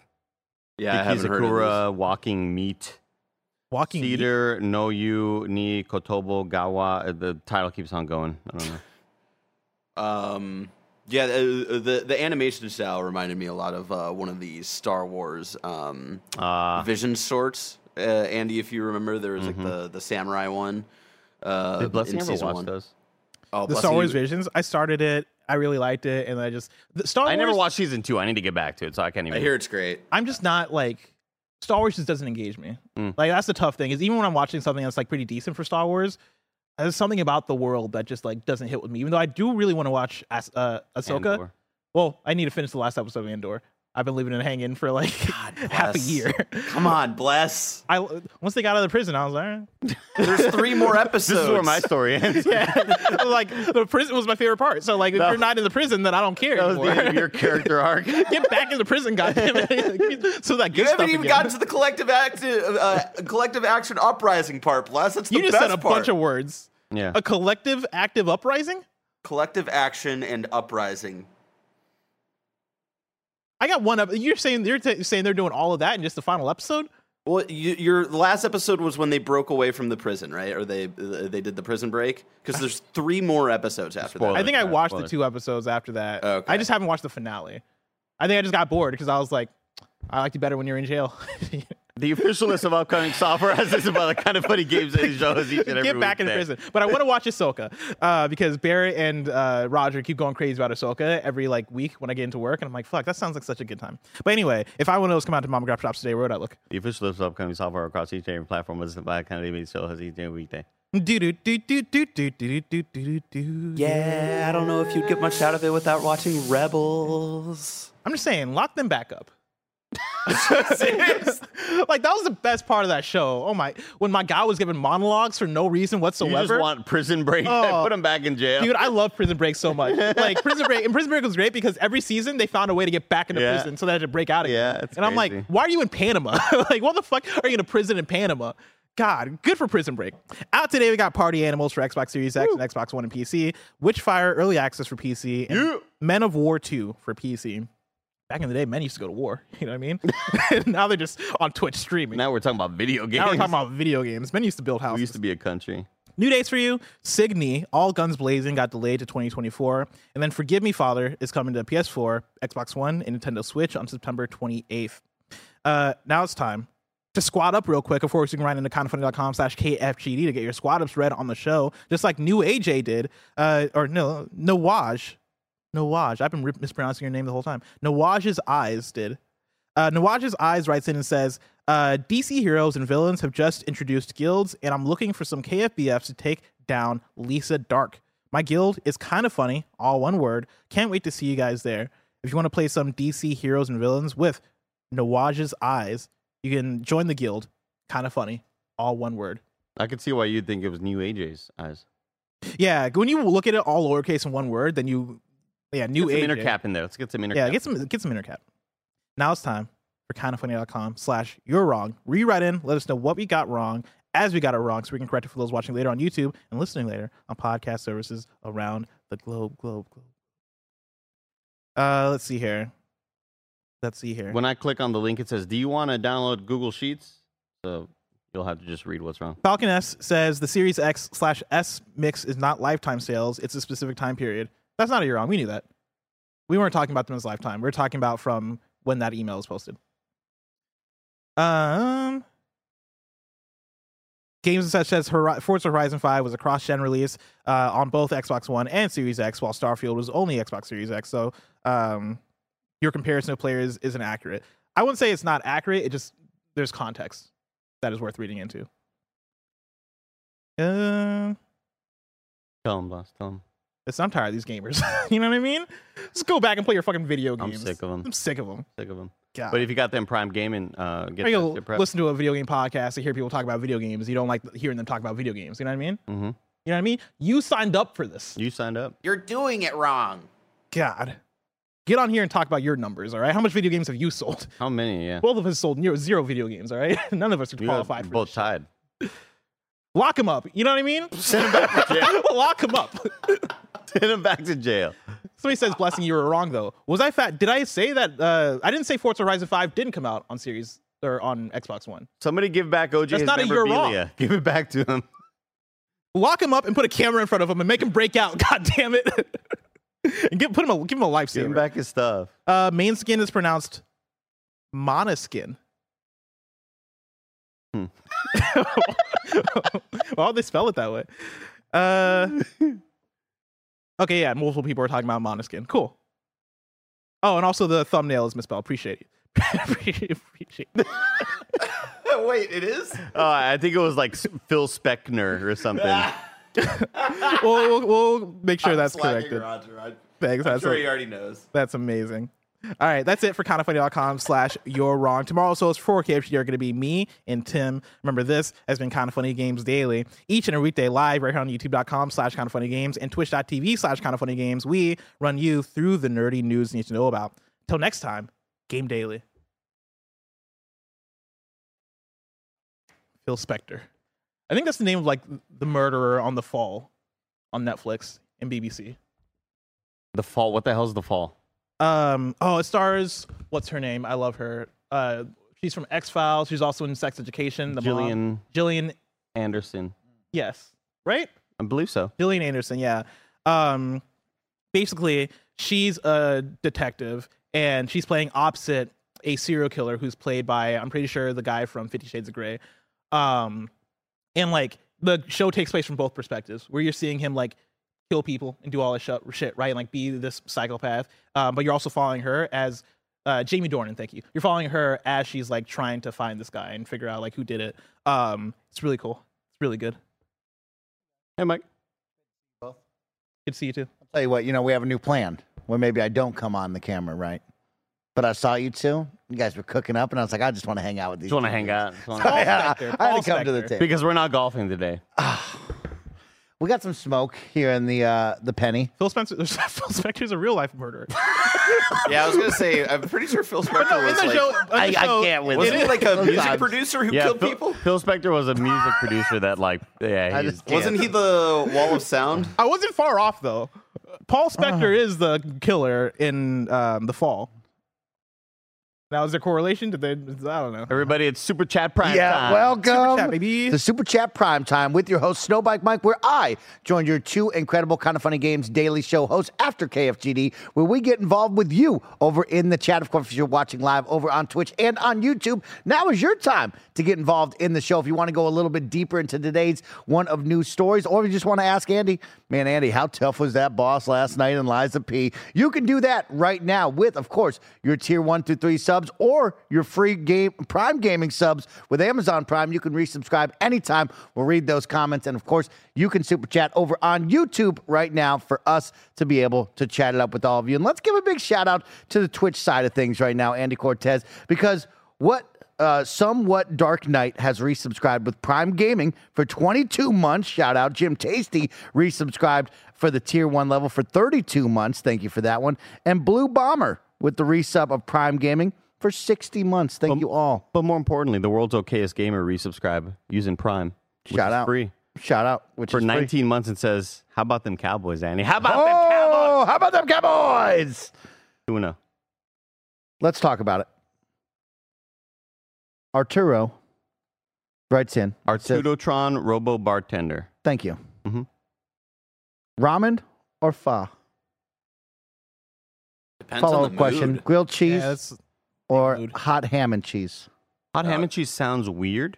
I've never, had, a that. hot, Yeah. hot, hot I'll- ham and cheese. I- I'll, I'll go with the grilled cheese. Well, you know- and I would go with ramen over. You've had pho. a hot ham and cheese hot pocket before, right? Have I? Have you ever had a ham and cheese hot pocket? I don't believe so. Really? I've only You've had a, never pi- ha- I've only had a pizza hot pocket. Real? Have you ever had a ham and cheese hot pocket? No, I'm not.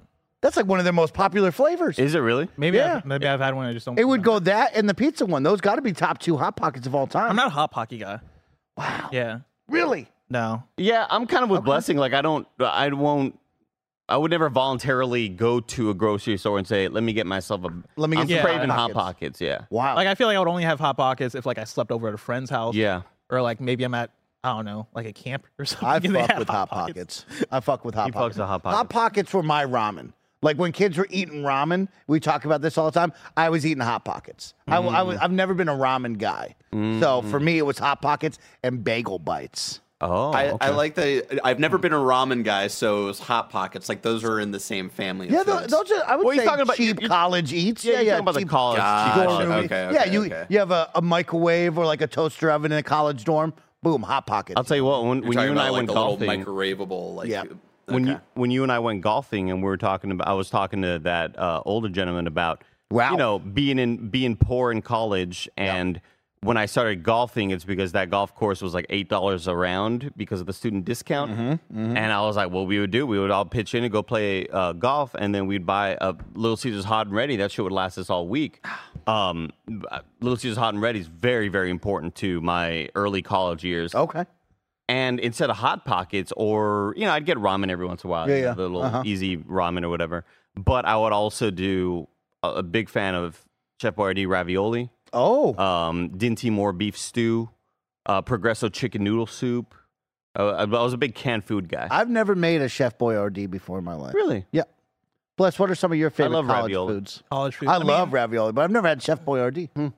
Yeah, I was big into ramen. Like, Okay. yeah, ramen you. was my thing. I evolved how I made it over the years. I've never like, I wouldn't make my ramen for other people. Like, I've never hit that point of like, oh man, my ramen's the shit or anything. But I know how to make it for myself. You know, Yeah. that's that's what matters. I like that. I Yeah. like that. Uh, I what also are- like the um, Red Baron, like the mini pizzas. I love that. Oh, you're the French bread pizzas. Oh, like- oh, I didn't. Do oh, French you're thinking of the bread. Uh, mini the circles, the mini. Circles. Okay, circles, I like yeah. the French French bread bread. was a good Oh, one, you get that single French bread on there. Ooh, Yeah. you'd be eating well right there. Um, Roll Tie writes in and wants to know about the new T-shirts. Andy, this is from yesterday. Do the new shirts fit small or large? About the snag two of them. A lot of people are asking, "Hey, I'm similar to a build of Andy Cortez, six five, handsome, just built like an ox." muscular. Um, a lot of people wanted to know, like, what were you wearing? Because I have a similar build to that. Uh, I was wearing a medium in my shots. Yeah, and you looked good in that medium. Did you feel good though? That's the question. Yeah, I mean, like, did shirts- that? Did the, t-shirt feel feel good? The- These are, Okay. I believe, these are Canvas brand shirts. So, like the Okay. blank that we're printing on is by Canvas, and uh, they're great. They feel soft and they're awesome. I like that. What were you wearing? I was wearing an extra large. I'm in a weird phase of my life because I am overweight and dying inside, uh, where I want to be a large, but I'm not a large anymore. But I'm not quite an over uh, an XL yet. You know what I mean? Like I need a little bit more to be an XL, but um, I, I still hold tight to that large Sure. feeling. I feel that. You know, uh, to help uh, not feeling like you're dying inside is uh, stop eating hot pockets. Yeah, but Good they're point. so good. There's got they got barbecue hot pockets. They got Dude, ham and cheese hot the- pockets. I had like a whole bag of ghost pepper hot Cheetos. You did, you did. I Hot saw Cheetos you. puffs. Yeah, yeah. Uh huh. Let me tell you right now. Oh, I'm not feeling. I'm feeling oh, it right now. at Okay, this yeah, very yeah. moment. We all I, learned I valuable saw lessons you on that one. attacking that bag like Oh, the last two so days. good. Yeah. Attacking that. So- attacking that. Who brought those in? Uh, Uh, Gary, Wood, I believe. Yeah, That's a Gary Gary. brought three appetizers I didn't know of uh, those spicy existed. stuff. Spicy Takis, very good. Takis are good, but I would say go for dinamita instead. Dinamita is the, the is the Frito Lay version Mm-hmm. because Takis came on the scene took the- took the universe by storm, right? But when you have the dinamita, which is like basically just the Frito Lay copied version of it, Yeah. less uh less salty, less like sometimes with with Takis it's like you're only getting the hot salt. Yeah. It's like I want I want to taste that lemon. My mouth's got watering just thinking about it right now. I want that lemon in there. Dinamita. Love that. Sky writes in. Free Derrick Henry from Tennessee from the Tennessee Titans. Oh. They're wasting one of the best to ever do it. Anyways, what's your go-to stadium food slash drink purchase? I was gonna stop you because I like all I heard was free Derrick Henry, and not knowing who that Oh, was. you didn't know who Derrick I Henry thought you were gonna be yeah, like, oh yeah, free my homie Derrick Henry. he Free went my to homie- jail. free my I was homie like, Earl the Mike, Squirrel. Don't say it because whatever Derrick Henry did, probably not. We don't know what Derrick You don't know what he did. He did. didn't kill those people, man. like, we can't co-sign unless we know Derrick Henry, Henry personally. Derrick Henry has truck I'm not about to be the truck next Mila sticks some people very violently. So yeah, yeah, yeah. Let me tell you, Bless, that Let like know. Derrick Henry is one of these running backs that Mm-hmm. uh, has lasted a lot longer than most running backs. Usually, Mm-hmm. by the age of 29 to 30, running backs are like spent because Mm-hmm. their bodies are just destroyed after seven, eight years of running. Derrick Henry is one of those guys that it seems to be like lasting longer than normal, like Adrian Peterson, Mike, back in the day. Yeah. But Derrick Henry's like 6'3, 270 pounds. Like this man is a monster of muscle and strength. And you hand off the ball to him and you see him run it. Like there's nothing I fear more than like being transported into the body of a cornerback, of a defensive back that's watching looking Derrick at- Henry run at you. You're Oh, like, what do uh-oh. I do right now? Uh-oh. do I try to tackle you and just get embarrassed? You know, so he's one of those running backs. I'd say, yeah, ship him off. Get him rid of, get him off the Titans. Go to Well, they stadium need him. food, Mike.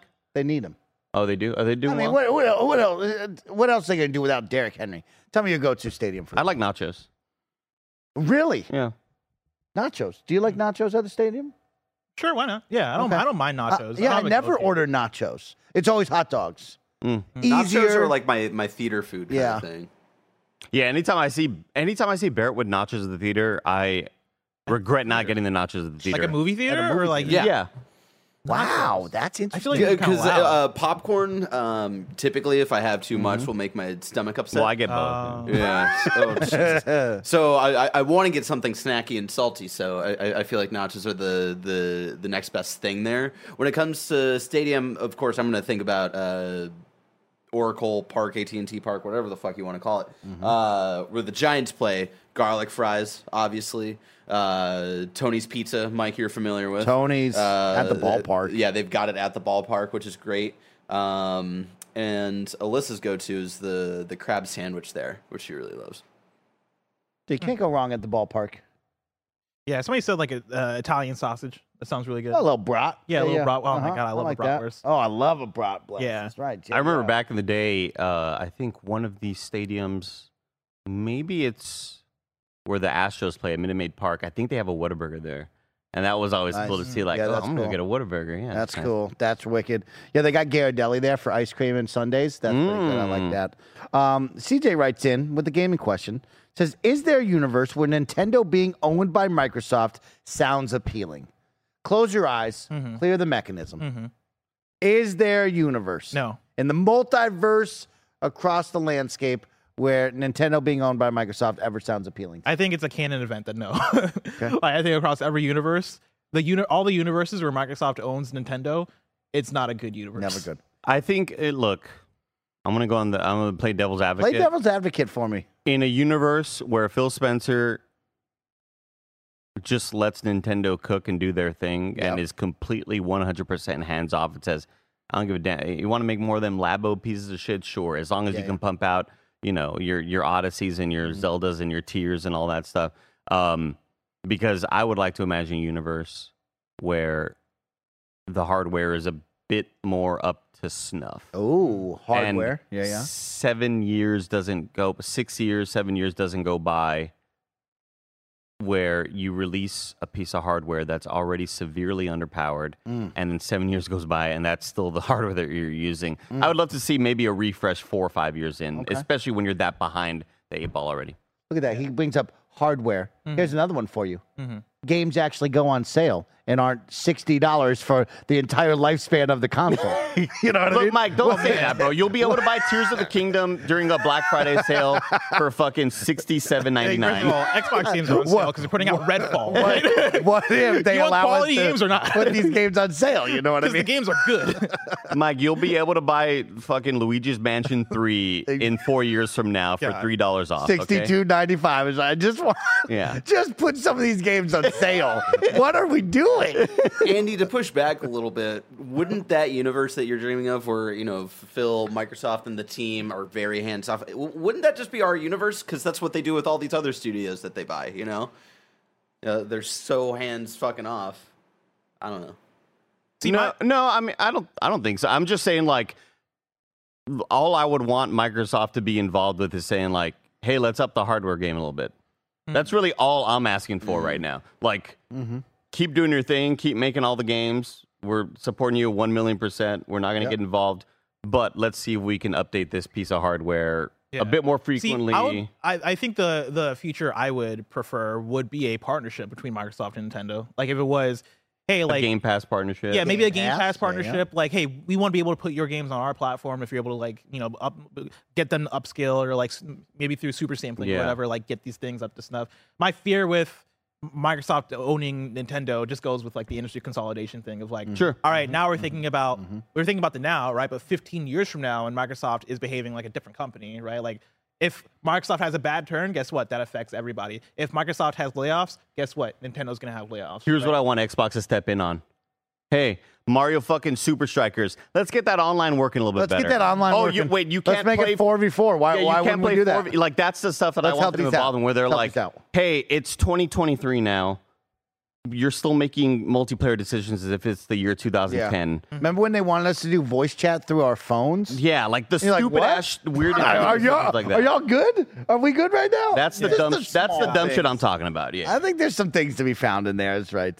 Uh, Austin writes in and says, "Hot pockets always are molten lava on the edges and iceberg in the middle. Yep, they're always ice cold in the middle. It's true. It's true." That's a great bit by um, Jim Gaffigan. It's a great one.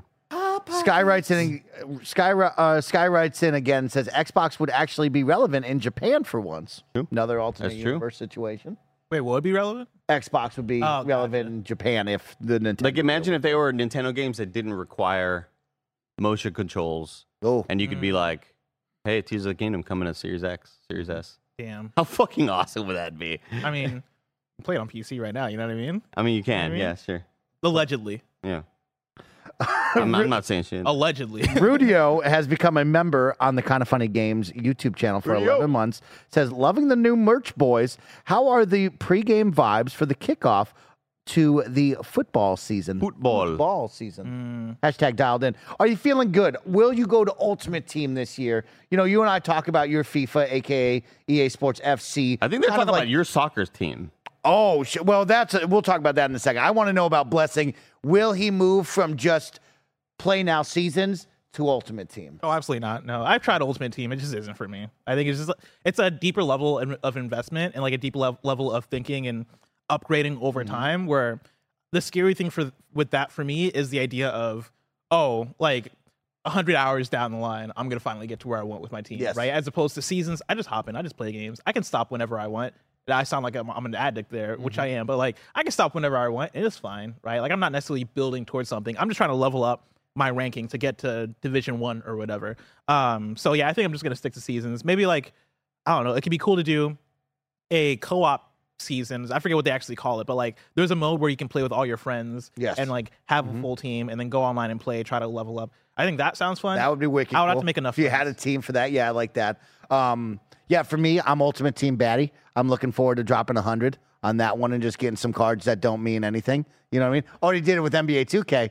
Got a lot of bad cards. Lot, Oh, lot no. Of, lot of bad cards. A lot of bad What are we cards. talking about? You got a JaVale McGee or uh, what'd you get? Some bad cards, Andy. And then I got, you know, I think they gave it to you if you got the Ultimate Edition. Uh, they give you the special Kobe edition, but it's only 88 overall Kobe. And it's like, okay, that's good enough. You know what I mean? But man, they get me every time with these dumb Ultimate teams. Yeah. The dream would be like, let me carry my collection on for years to come. But it's clearly, no, you No, start that's not anew what at the gonna beginning be. of every year. Yeah, because buy that's the how they same get cards. you, Mike. Every They- Yeah. year. I mean, hey. you think you would learn? When when are we stopping this?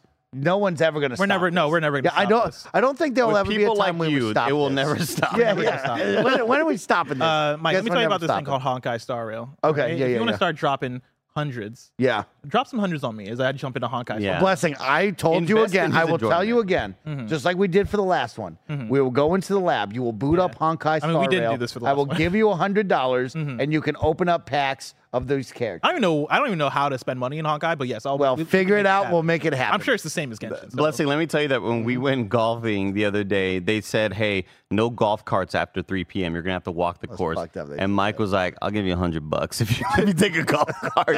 Not a lie. Give us, give us the golf cart, man. What do you want me and Andy to walk this course? bro? crazy. We wanted to play 18. Like, hook me up. I got Where my did y'all? Where did y'all play golf at? Uh, we went down to Pacifica. Pacifica, this time. Okay. Uh, I was gonna- gonna say because I I did uh, Golden Gate Park and I did Okay. like a what nine hole? Yeah. maybe eighteen. I forget which, but You play golf? yeah. That's sick. Well, I did- that blessings was like are a year fourth ago. now. When's he gonna join? He's our Yeah, fourth. now. blessings are Uh, fourth I now. want to read. Read some um, Twitch subs for me. I want to thank Philip J. Fry for Yeah. 36 months using Prime on Thank us. you. Appreciate you using your Prime, Philip J. Fry. We got French Dip Design, Mm-hmm. the designer of the Jabroni Boy line, with gifting five subs over on Twitch. If you got a gifted sub on Twitch, say thank you. You don't have to watch ads Mm-hmm. for 30 days. Appreciate you very, very much. And Pixelated Soul, 34 months of tier one subscription over on Twitch says, Andy, you took the adoring fan perk and you got Mike. Yeah, you got me for life. Like, no matter where I go, Andy, right? Like, I could be out of here in a month, could be out of here in six months, right? But you'll always have me. I'll be in your TikToks. Mm. I'll be on your Twitch channel. Hmm. I'll be commenting. I'll be liking and subscribing. Amen. And I'll be calling, just seeing if you want to hang out, you know? I could be 500 miles away. I'd still travel to see you and go to Spices. You could be in the middle of a You don't softball have match. to. Yeah, yeah. Think about you. Think about. I have my first soccer game on Thursday. I'd love for you to attend and support. I'm sure you would. Maybe you can come with a sign. Maybe you could film me a little bit so you can show my friends and family how good I am. King of Candids. You could talk about me. I know viewers and listeners think this is a bit. This is not a bit. He's dead ass serious. Tonight we're gonna play video games. Be ready. He's being. Tonight we're gonna play video games. Say Chalet writes in says Microsoft puts all Nintendo games on Game Pass and same price. Alternate universe, something to think about. Again, in a partnership context, I think that'd be dope as hell. Colton writes in and says, Is Unity bouncing back after this screw up, or are they always going to be behind Unreal for the future now? They bouncing back after this?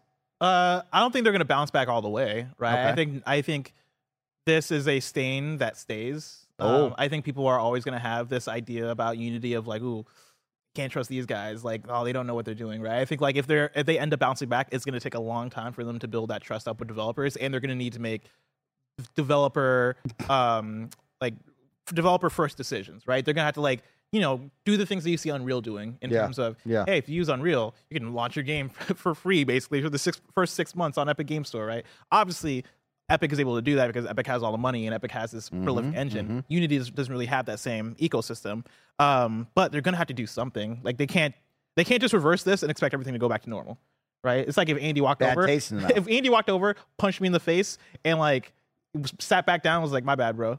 It's like our relationship is different now. Yeah. you know we don't go- Jordan pulled Jordan Draymond. pulled him, yeah. Hey, we'd have to trade one of you at the end of the Yeah, year. Jordan we'd pulled go through a year of being very awkward, and then at the end of the year, be like, everybody has to pick a side because one of them's leaving. Yeah. Yeah, And it was like when I slapped Andy that one time. He slapped me in the face. It's like Wow. this Call the relationship is different now. Like Andy has to buy me a cake, Yeah. like a cheesecake in particular. And it'll I really never like be good enough. It'll never be Yeah, enough. exactly. Um, yeah, I, I kind of agree. I don't think that there's ever a massive bounce back. They're going to try their hardest and their damnedest to show that they care about the developers, but Mm-hmm. will it ever? What, are all those words going to fall upon deaf ears? Are we going to see these statements come out and everybody go, ah, go fucking shove it inside you? You know Yeah. what I mean? Yeah. I think the reality is that so many developers are going to continue to use Unity because they're probably already midway through their projects. You know, like it's hard to just shift over engines. That's not just that's not an easy thing to do. But But I think as we get further, I think you see less in less developers choose Unity over other engines at the start of their projects, right? I think you see Yeah. people start to invest in. I know Godot is now one that's uh, becoming a bit more prolific as this Unity debacle has been going on. I think you see people start to search into other options. I saw I saw a comment go by earlier that said, "I can't wait to watch Mike raid Andy after he's live for 23 minutes." We're here to support you. What's happening? I have to support Why support do you. you. do this? I had to support you. Bless the amount of Thanks, time. everyone. I just want you to know that if I see Andy streaming, I'm going to go support him because he's on the drive to be the number one Twitch streamer, and I'm going to do everything in my power to help. him. Bless, I'll be streaming, and somebody pops in and goes, "Man, Mike just went live too. Who should I watch?" And I was like, "You watch both of us. That's what you do. That's the rules. You got to find two devices." Oh, Like- you're too good to me. And You say that? Yeah, yeah. I and, tell him you go watch Andy. and then, Bless, check it out. So I get that comment. Who should I watch? Hmm. No less than five minutes later, I get a raid from Mike. I'm like, "What the?" f-" And everybody's like, "He was live for eight minutes and decided he wanted to watch one or uh, One Piece." Wanted to support my best friend, For the past two months, Mike has averaged about a 12 minute stream. watch my Twitch streams. He though. doesn't They're want to. Pretty doesn't want to good. compete. They're like, pretty yo, good. why why divide the masses? Right? Push them all over. We got to support you. We got to support. Listen, I feel it, dude. Z writes in and says, Mike, how many Nintendo games could you buy with the amount of money you spend on microtransactions? Nintendo games are what, 60 or 70? a good question. Uh, 60 except for Zelda, which No, is 70. about which five. is a, such a About baller five. move, by About the five. way. About five. These motherfuckers were like, ah, this is this is a really good game. We're gonna make you guys pay 10 more dollars. No explanation. We got a prime from DJ Thank you. Shot for 10 months of support. Thank you, DJ Shot. 49 months from Kerps89 using Prime Kerps. on us. You uh, b- again tying that Amazon Prime to that Prime gaming and then giving us the free subscription. Remember, set a calendar event. A lot of people go, Andy, do do Prime gaming subscriptions ever renew? No, they don't want you to remember that you have free money don't. to give away to creators, the people that you love and watch every day, and put a lot of your time in and invest your love and uh, interest in.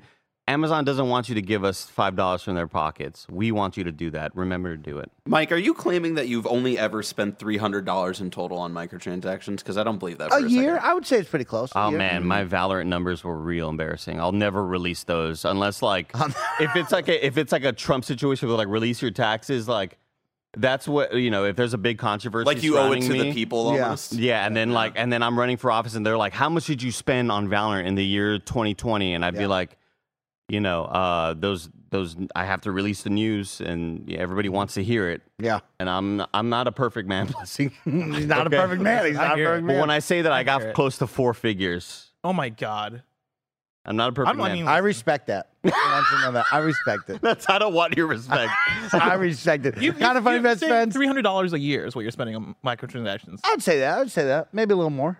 I'd say about. I'm gonna need a to that. compilation. I need, I need somebody to go back through my streams and all the KF streams. I need a compilation Little every tw- time this man little swipes 20, 40 piece every now and then. Never hurt nobody. I don't Jake believe Step says Andy will release the Valorant numbers in two weeks when they're ready. That's the joke. We're gonna release the Valorant numbers very, very soon. Not anytime soon though. kinda funny best friends. Thank you all so much for hanging out with us with our what, Andy? The Super Chat Prime Time. Love that. Prime time with us. We will see you over in the lab for more Lies of P with Andy and I as we continue to game on with a hot game. Of course, thank you for watching Kinda Funny Games Daily. If you're watching on Twitch, you don't got to go anywhere. If you're on YouTube, there will be a new link up in just a moment. We'll see you then, gamers. Goodbye.